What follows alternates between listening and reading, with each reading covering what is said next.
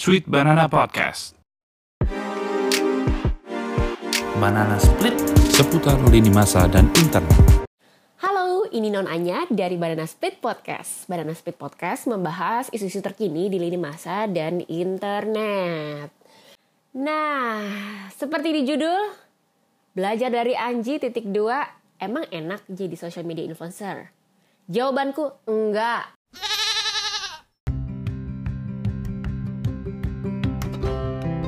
Minggu lalu ada keramaian baru di media sosial kita. Media sosialnya warga Indonesia nih memang selalu ramai. Setiap menit, setiap detik kayaknya ada aja uh, keributan-keributan yang patut untuk diikuti. Sampai pusing banget kepala. Tapi anyway, minggu lalu itu ada keributan yang menurut aku cukup uh, relatable dengan aku sebagai seorang jurnalis. Bukan relatable lah, ya dekat lah isunya gitu. Jadi minggu lalu ada seorang public figure, penyanyi, dan menurut aku di saat ini juga menjelma menjadi uh, media sosial yaitu at dunia manji alias Anji penyanyi Anji. Kalau kalian lupa mungkin aku akan masukin ini dia lagunya. Oh Tuhan ku cinta dia ku sayang dia rindu dia inginkan dia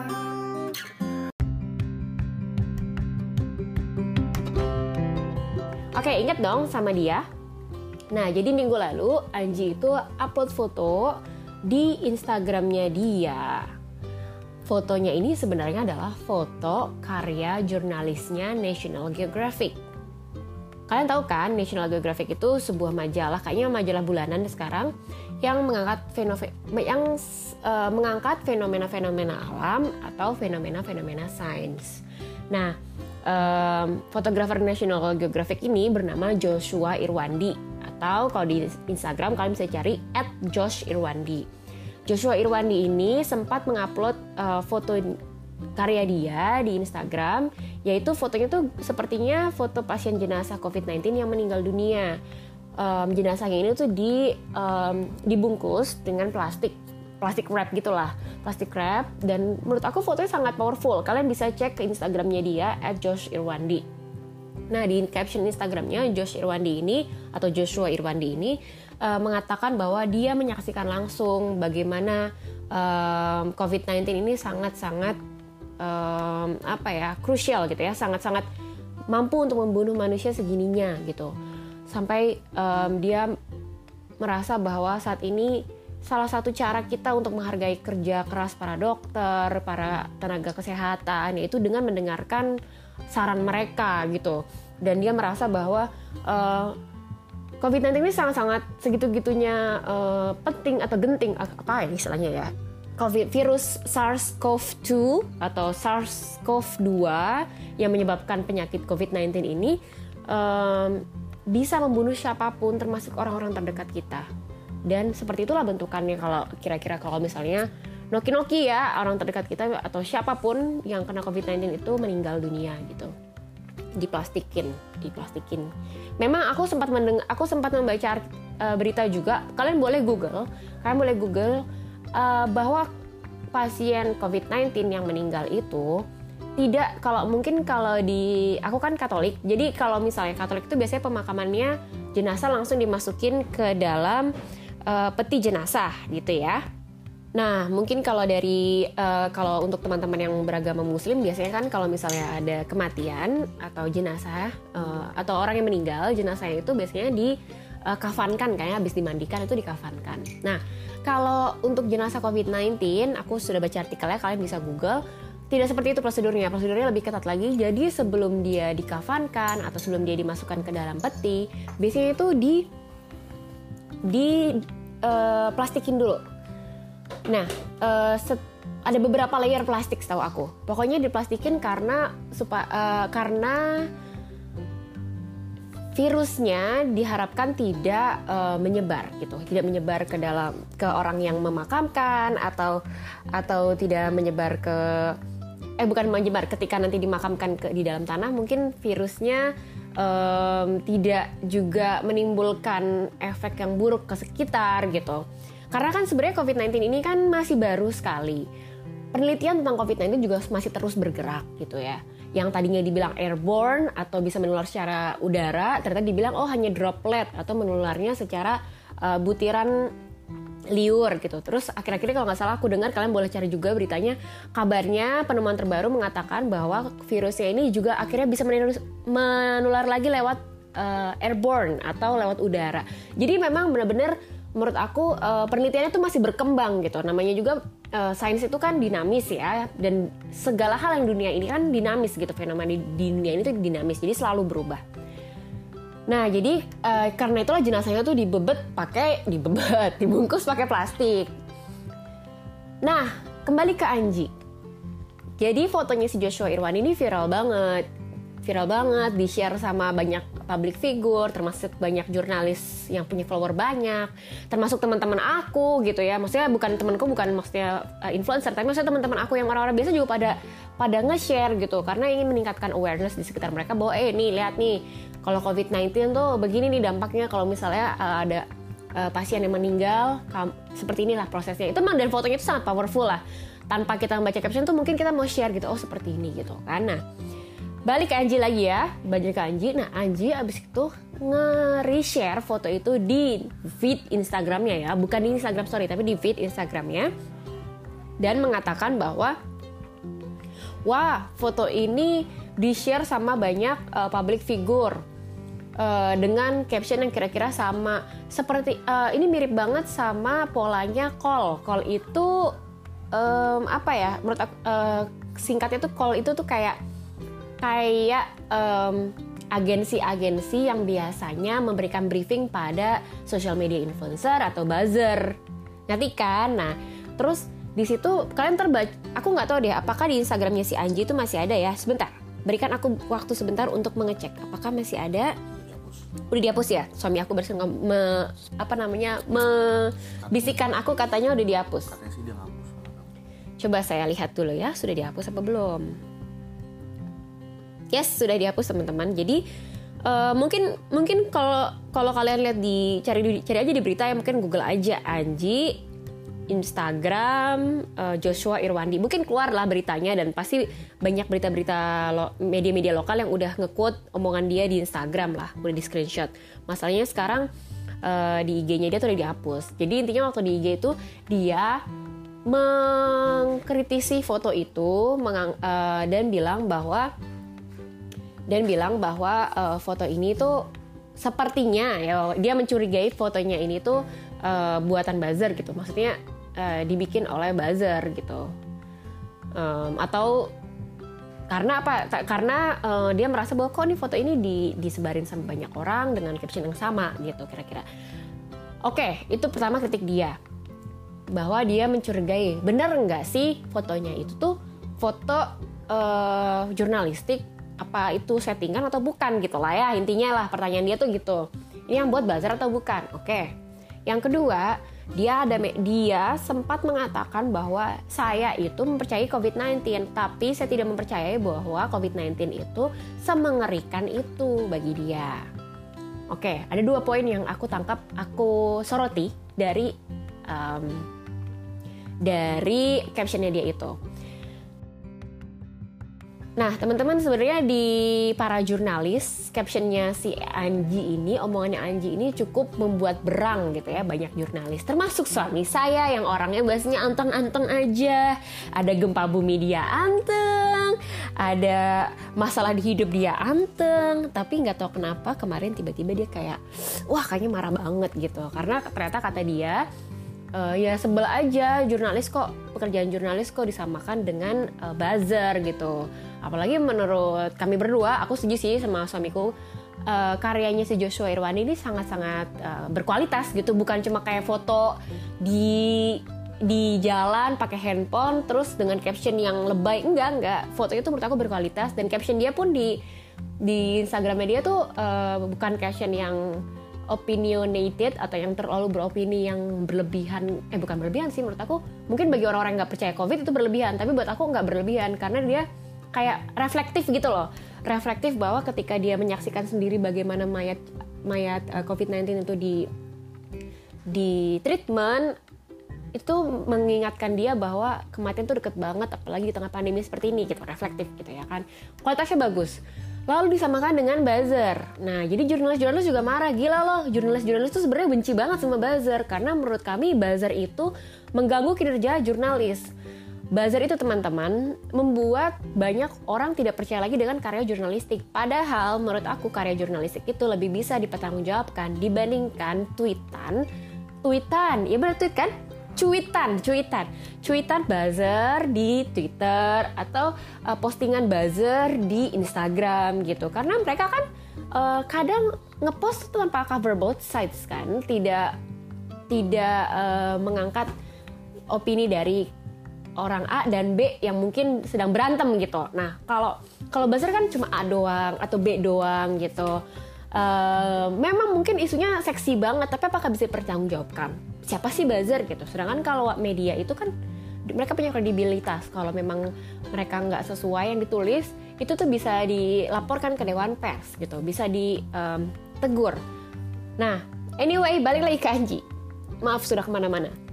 Tapi balik ke Anji. Jadi uh, Angie tuh bikin marah um, para jurnalis seperti itu. Tapi izinkan aku uh, mengungkapkan opini yang atau bukan opini, pandangan bukan pandangan.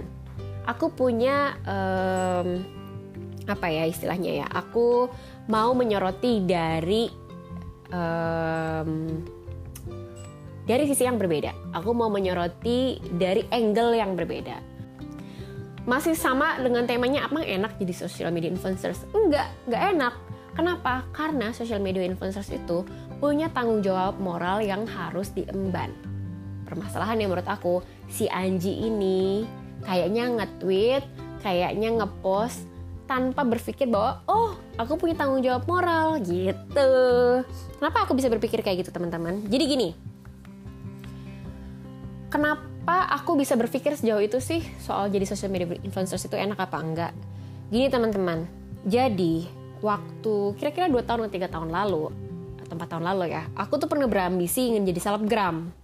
Itu waktu itu tuh waktu Instagram pertama kalinya booming lah kayaknya di Indonesia dan selebgram selebgram tuh mulai menjamur kayak Okarin, terus kayaknya sih ada beberapa ya bukan aku pengen jadi kayak Okarin ya, maksudnya adalah selebgram selebgram yang um, menurut aku tuh oh Andin. Waktu itu Andin yang menurut aku kayak wow.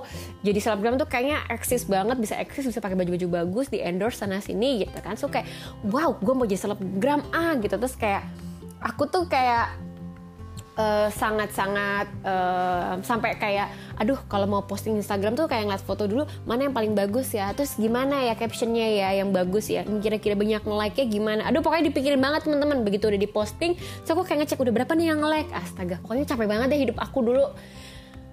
Pokoknya tuh dulu aku tuh pengen banget jadi selebgram itu karena aku pengen dikenal banyak orang, pengen eksis pakai baju-baju bagus gitu, di endorse endorse brand-brand gitu. Ya intinya sih pengen terkenal lah ya kan.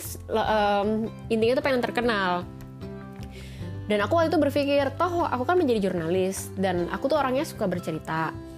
Jadi aku ngerasa aku punya banyak cerita menarik yang bisa aku jadiin materi di sosial media aku dan mungkin itu bisa menarik banyak followers gitu. Tapi itu dulu teman-teman sekarang sih kalau ingat ambisi itu aku pengen ketawa sendiri. Aku malu banget. Aku malu banget. Aku kalau cerita sama temenku sama sahabat-sahabatku tuh kayak mereka ya selebgram hashtag gerakan bersyukur 2019 tapi kalau hashtag yang gerakan bersyukur itu menarik sih. Tapi anyway ya aku sering bikin hashtag hashtag gitu sok-sokan kayak selebgram. Itu tuh aku malu banget sih teman-teman. Serius aku malu banget. Karena sekarang aku udah nggak mau lagi jadi selebgram atau jadi seleb-seleb lainnya lah. Kenapa? Karena menurut aku jadi selebgram itu nggak enak punya tanggung jawab moral yang lebih besar. Jadi jurnalis juga punya tanggung jawab moral yang lebih besar, tapi karena kita tadi itu ya, tadi kita tuh udah udah ada regulasinya di kantor tuh udah ada etikanya, ada regulasinya, ada peraturannya. Jadi menurutku aku tuh tahu di mana batas-batasnya uh, aku harus mengatakan A, aku harus mengatakan B, di mana batas-batasannya aku boleh menampilkan info yang aku dapat ini atau yang ini info ini mendingan jangan karena mungkin akan uh, akan membahayakan uh, kehidupan bermasyarakat. Seperti itu teman-teman.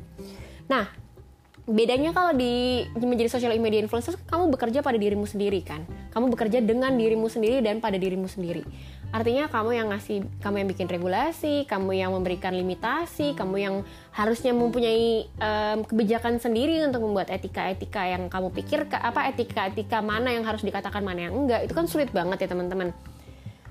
Nah, um, padahal kita kadang di Indonesia tuh pakai sosial media untuk beropini gitu ya. Kita untuk mau beropini A, B, C, D, E, F, G gitu kan.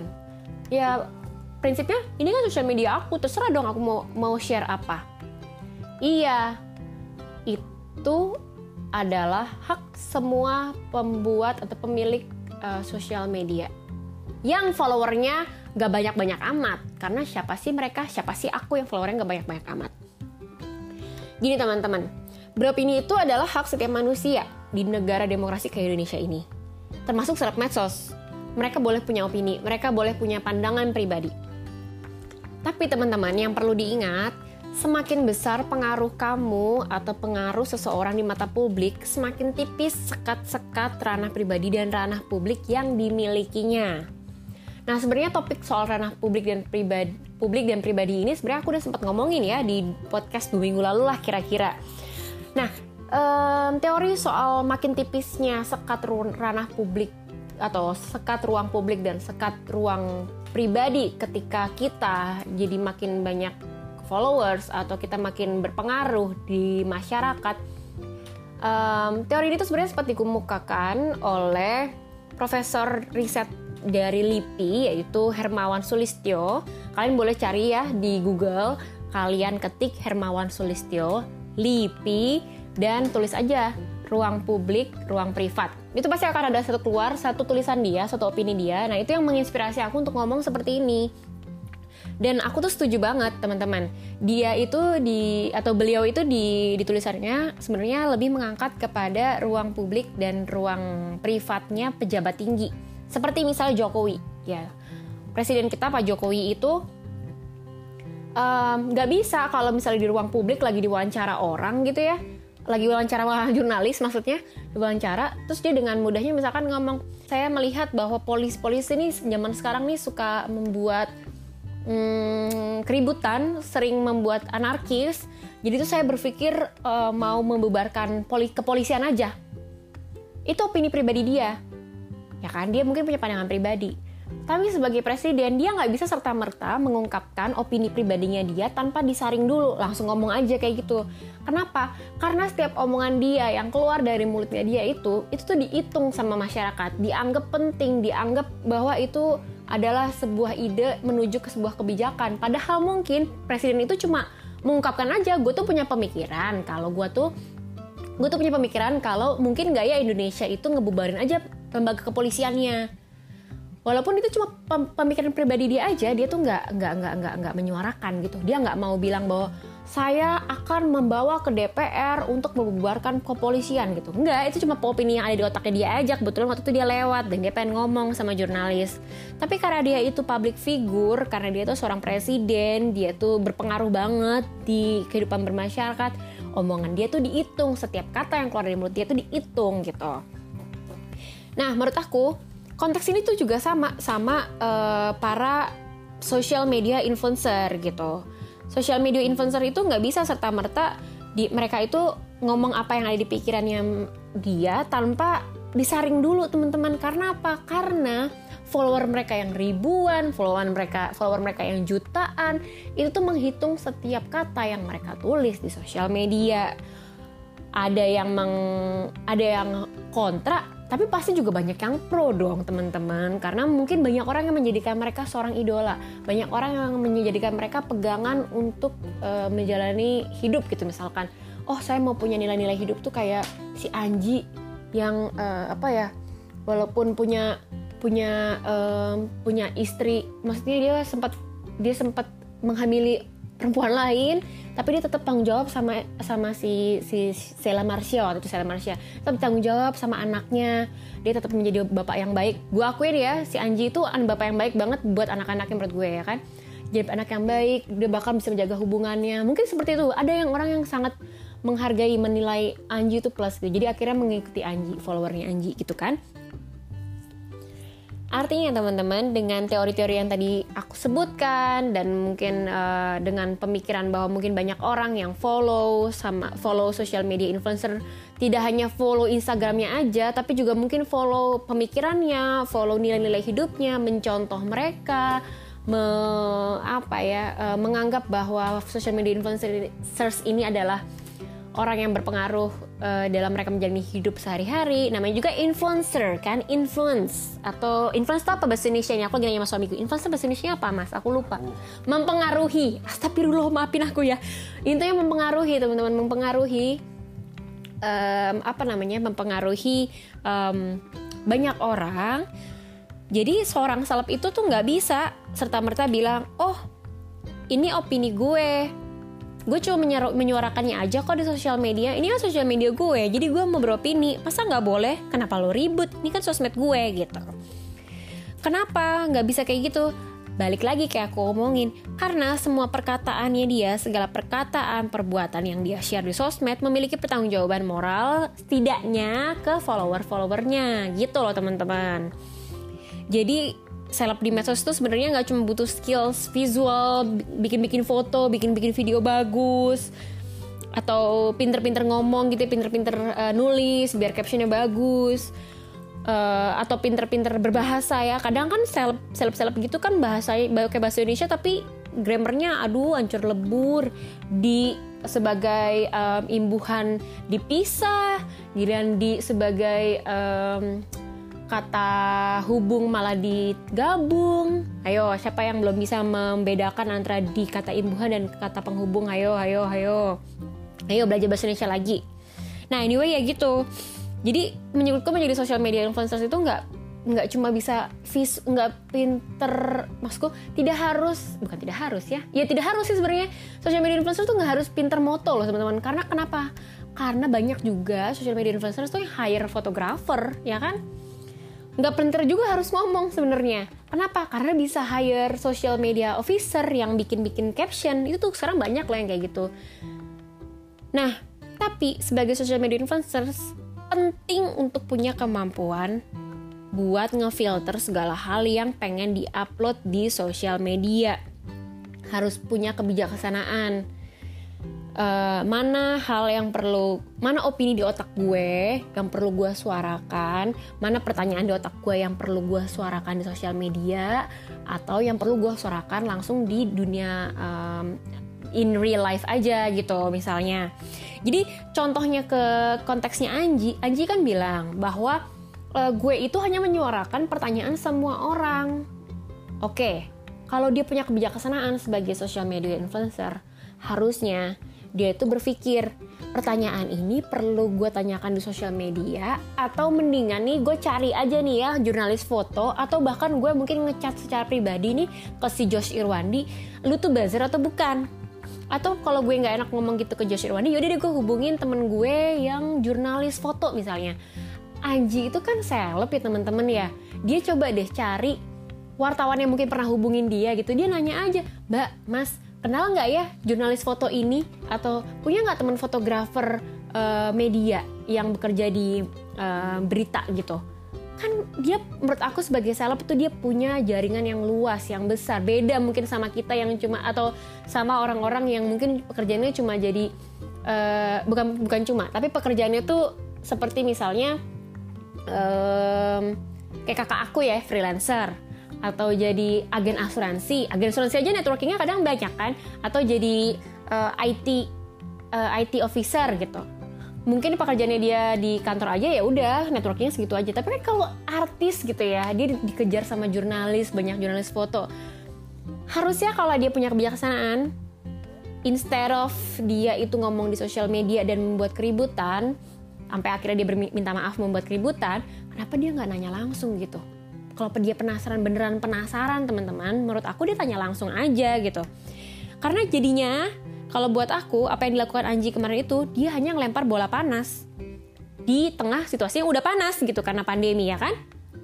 Nah um, itulah mengapa menurut aku jadi selebgram itu tuh butuh kebijaksanaan gitu untuk ngefilter apa yang mau kamu omongin, mau kamu tulis, mau kamu upload di sosial media gitu. Kalau mau jadi selebgram yang cuma bisa bikin sensasi, cuma mau bikin heboh, mau bikin ribut sih ya ya udah nggak perlu kebijaksanaan itu, tapi itu berbahaya bagi kehidupan bermasyarakat. Orang-orang yang follow-follow mereka itu pertanggung jawaban moralnya di mana kalau seperti itu? Karena itu bikin rakyat jadi sesat pikir gitu teman-teman. Kalau mau julid sedikit nih ya, sebenarnya aku ngerasa bahwa Anji mungkin ngerasa bahwa COVID-19 ini tidak mengerikan-mengerikan amat karena apa? Karena dia belum atau karena dia tidak mengalami sendiri efeknya COVID-19 kepada dia. Dia tidak mengalami COVID-19 itu menyerang keluarganya. Dia punya rumah yang uh, cukup luas mungkin untuk bisa berbagi dengan keluarganya nggak dempet-dempetan. Coba kamu bayangkan dengan orang-orang yang mungkin tinggal di kampung-kampung perkotaan di Jakarta itu yang dempet-dempet satu rumah yang sekamar isinya berlima, bertujuh, ya kan? Nggak bisa social distancing mereka harus kerja mereka nggak bisa makan tiap harinya gitu. Nggak bisa makan tanpa kerja maksud aku Anji sih enak aja ngomong bahwa itu tidak mengerikan gitu. Karena dia belum merasakan sendiri gitu. Ya jangan deh ya. Aku nggak mau jurit bilang ya coba deh nanti dia lo ngerasain sendiri. Enggak enggak enggak tapi memang dia bisa ngomong gitu tuh karena dia belum merasakan menurut aku. Coba kalau dia udah ngalamin atau dia melihat keluarganya yang kena covid-19 sendiri mungkin dia nggak bisa ngomong kayak gini. Nah jadi teman-teman menurut aku sih sah-sah aja ya. Jadi kalau seseorang atau seleb medsos tuh punya opini pribadi tapi ya itu nggak kayak kita yang rakyat jelata yang followernya cuma seiprit seiprit seleb medsos tuh seharusnya memilih atau dan dan memilah mana pikiran dan pertanyaan yang harusnya disuarakan di medsos dan mana yang perlu dikatakan atau dipertanyakan se uh, dengan japri gitu dengan japri japri. Makanya waktu si Anji bilang ehm, Iya, ini kan pertanyaan semua orang. Aku hanya menyuarakan jujur aja ya, aku kayak skeptis gitu kayak, "Helah, lo cuma lo cuma mau bikin sensasi aja gitu menurut aku sih teman-teman gitu." Nah, menurut aku tuh apa yang dilakukan oleh Anji ini aku mengatakannya sebagai blinded by the fame alias silau popularitas gitu. Jadi kalau di era televisi nih teman-teman, uh, silau populer, populer popularitas itu kan mungkin bisa diasosiasikan dengan perubahan sikap gitu ya atau gaya hidup dan sebagainya gitu ya sikap. Tapi mungkin yang tahu dan gaya hidup uh, sikap dan gaya hidupnya mungkin yang tahu kan orang terdekatnya oh jadi sombong dia sama tetangga yang dulunya di kampung dia udah nggak mau nyapa disapa malah cuma eh, nggak uh, nggak ada nggak ada senyum sama sekali. Misalkan kayak gitu ya dulu mungkin zaman dulu kita suka dengar isu-isu oh si A sekarang katanya setelah jadi artis jadi sombong gitu ya gitu ya teman-teman tapi kalau menurut aku di era medsos itu silau popularitas itu bisa beber kelihatan di Instagramnya dia, di Twitternya dia, dari bagaimana dia ngomong, dari mana bagaimana dia bikin caption, dari bagaimana dia mengungkapkan opininya gitu. Itu tuh bisa kelihatan dari sikap gegabahnya seseorang ini dalam menyampaikan pendapat. Dia juga biasanya punya sikap anti kritik, kelihatan dari caption-captionnya sikap anti kritik, terus punya sikap paling alias misalkan paling tahu, paling berpengalaman, paling benar dan ketika minta maaf tuh um, pernyataan permintaan maaf itu biasanya nggak humble gitu teman-teman. Permintaan maafnya biasanya saya meminta maaf atas keributan ini tapi saya itu hanya begini begini begini tapi menurut aku aku harus fair ya menurut aku uh, klarifikasinya Anji ini dia cukup wise. Um, walaupun dia ada ada excuse-nya atau ada pembelaannya tapi dia ada kerendahan hati untuk bilang minta maaf membuat keributan walaupun sorry maupun ada pembelaan bahwa uh, iya tapi saya menyuarakan pertanyaan semua orang gitu. Um, honestly speaking sebenarnya menurut aku valid sih teman-teman kalau ada orang-orang yang mempertanyakan ini bener nggak sih fotonya yang dibuat Josh Irwandi ini? Ini di di stage bukan sih? Di apa sih stage itu mas? Dibuat-buat apa enggak sih? Di di skenarioin atau di setting apa enggak sih? Itu tuh menurut aku valid. Itu pertanyaan yang boleh boleh banget tuh ditanyain. Menurut aku banyak ba boleh banget ditanyain tapi kesalahan di Anji di caption yang kemarin itu adalah menurut aku dia mempertanyakan itu terus dia menambahkan opini yang memframing gitu. Ada perkataan soal ini tuh seperti buzzer bla bla bla. Ini pasti pembuatan call. Gini gini gini gini. Kalau emang niatnya mau tanya ya udah nanya aja apakah ini tuh bener-bener uh, foto jurnalistik yang diambil sesuai kenyataannya? Gitu aja gitu. Tanpa membuat framing. Plus kesalahan kedua dari dia bilang bahwa COVID-19 itu tidak semengerikan itu jadi ya ya udahlah. Tapi anyway balik lagi aku menghargai Anji cukup humble lah ya. Balik kita ngomongin soal um, blinded by the fame atau selo-selo popularitas di media sosial. Jadi yang tadi aku bilang um, biasanya tuh kelihatan dari sikap gegabah menyampaikan pendapat, terus nggak punya sikap anti kritik, sikap uh, merasa paling, dan yang biasanya aku pola pola yang aku perhatikan di IG itu contohnya nih ya misalkan ada seseorang ini biasanya aku bisa merasakan banget orang yang blinded by the fame karena dia ngerasa banyak orang yang memuji dia banyak orang yang mendukung dia. Akhirnya tuh dia bisa dia melontarkan opini tanpa difilter lagi gitu. Karena mungkin mungkin ya mungkin ya mereka dia ngerasa bahwa oh ya setiap gue ngomongin opini A banyak yang bilang iya iya kok ternyata banyak yang relate ternyata banyak yang sama berpikir kayak gue jadi ya udah nggak apa-apa gue ngomong kayak gini gitu. Nah aku banyak ya banyak bener-bener banyak uh, social media influencers yang aku follow yang akhirnya menunjukkan sikap-sikap seperti itu. Jadi waktu A dia mengeluarkan opini A atau dia memposting A atau yang follow yang yang ngomong yang mendukung dia tuh banyak gitu ya. Oh mendukung iya bener banget kak itu relate banget sama aku kak bla bla bla bla bla bla.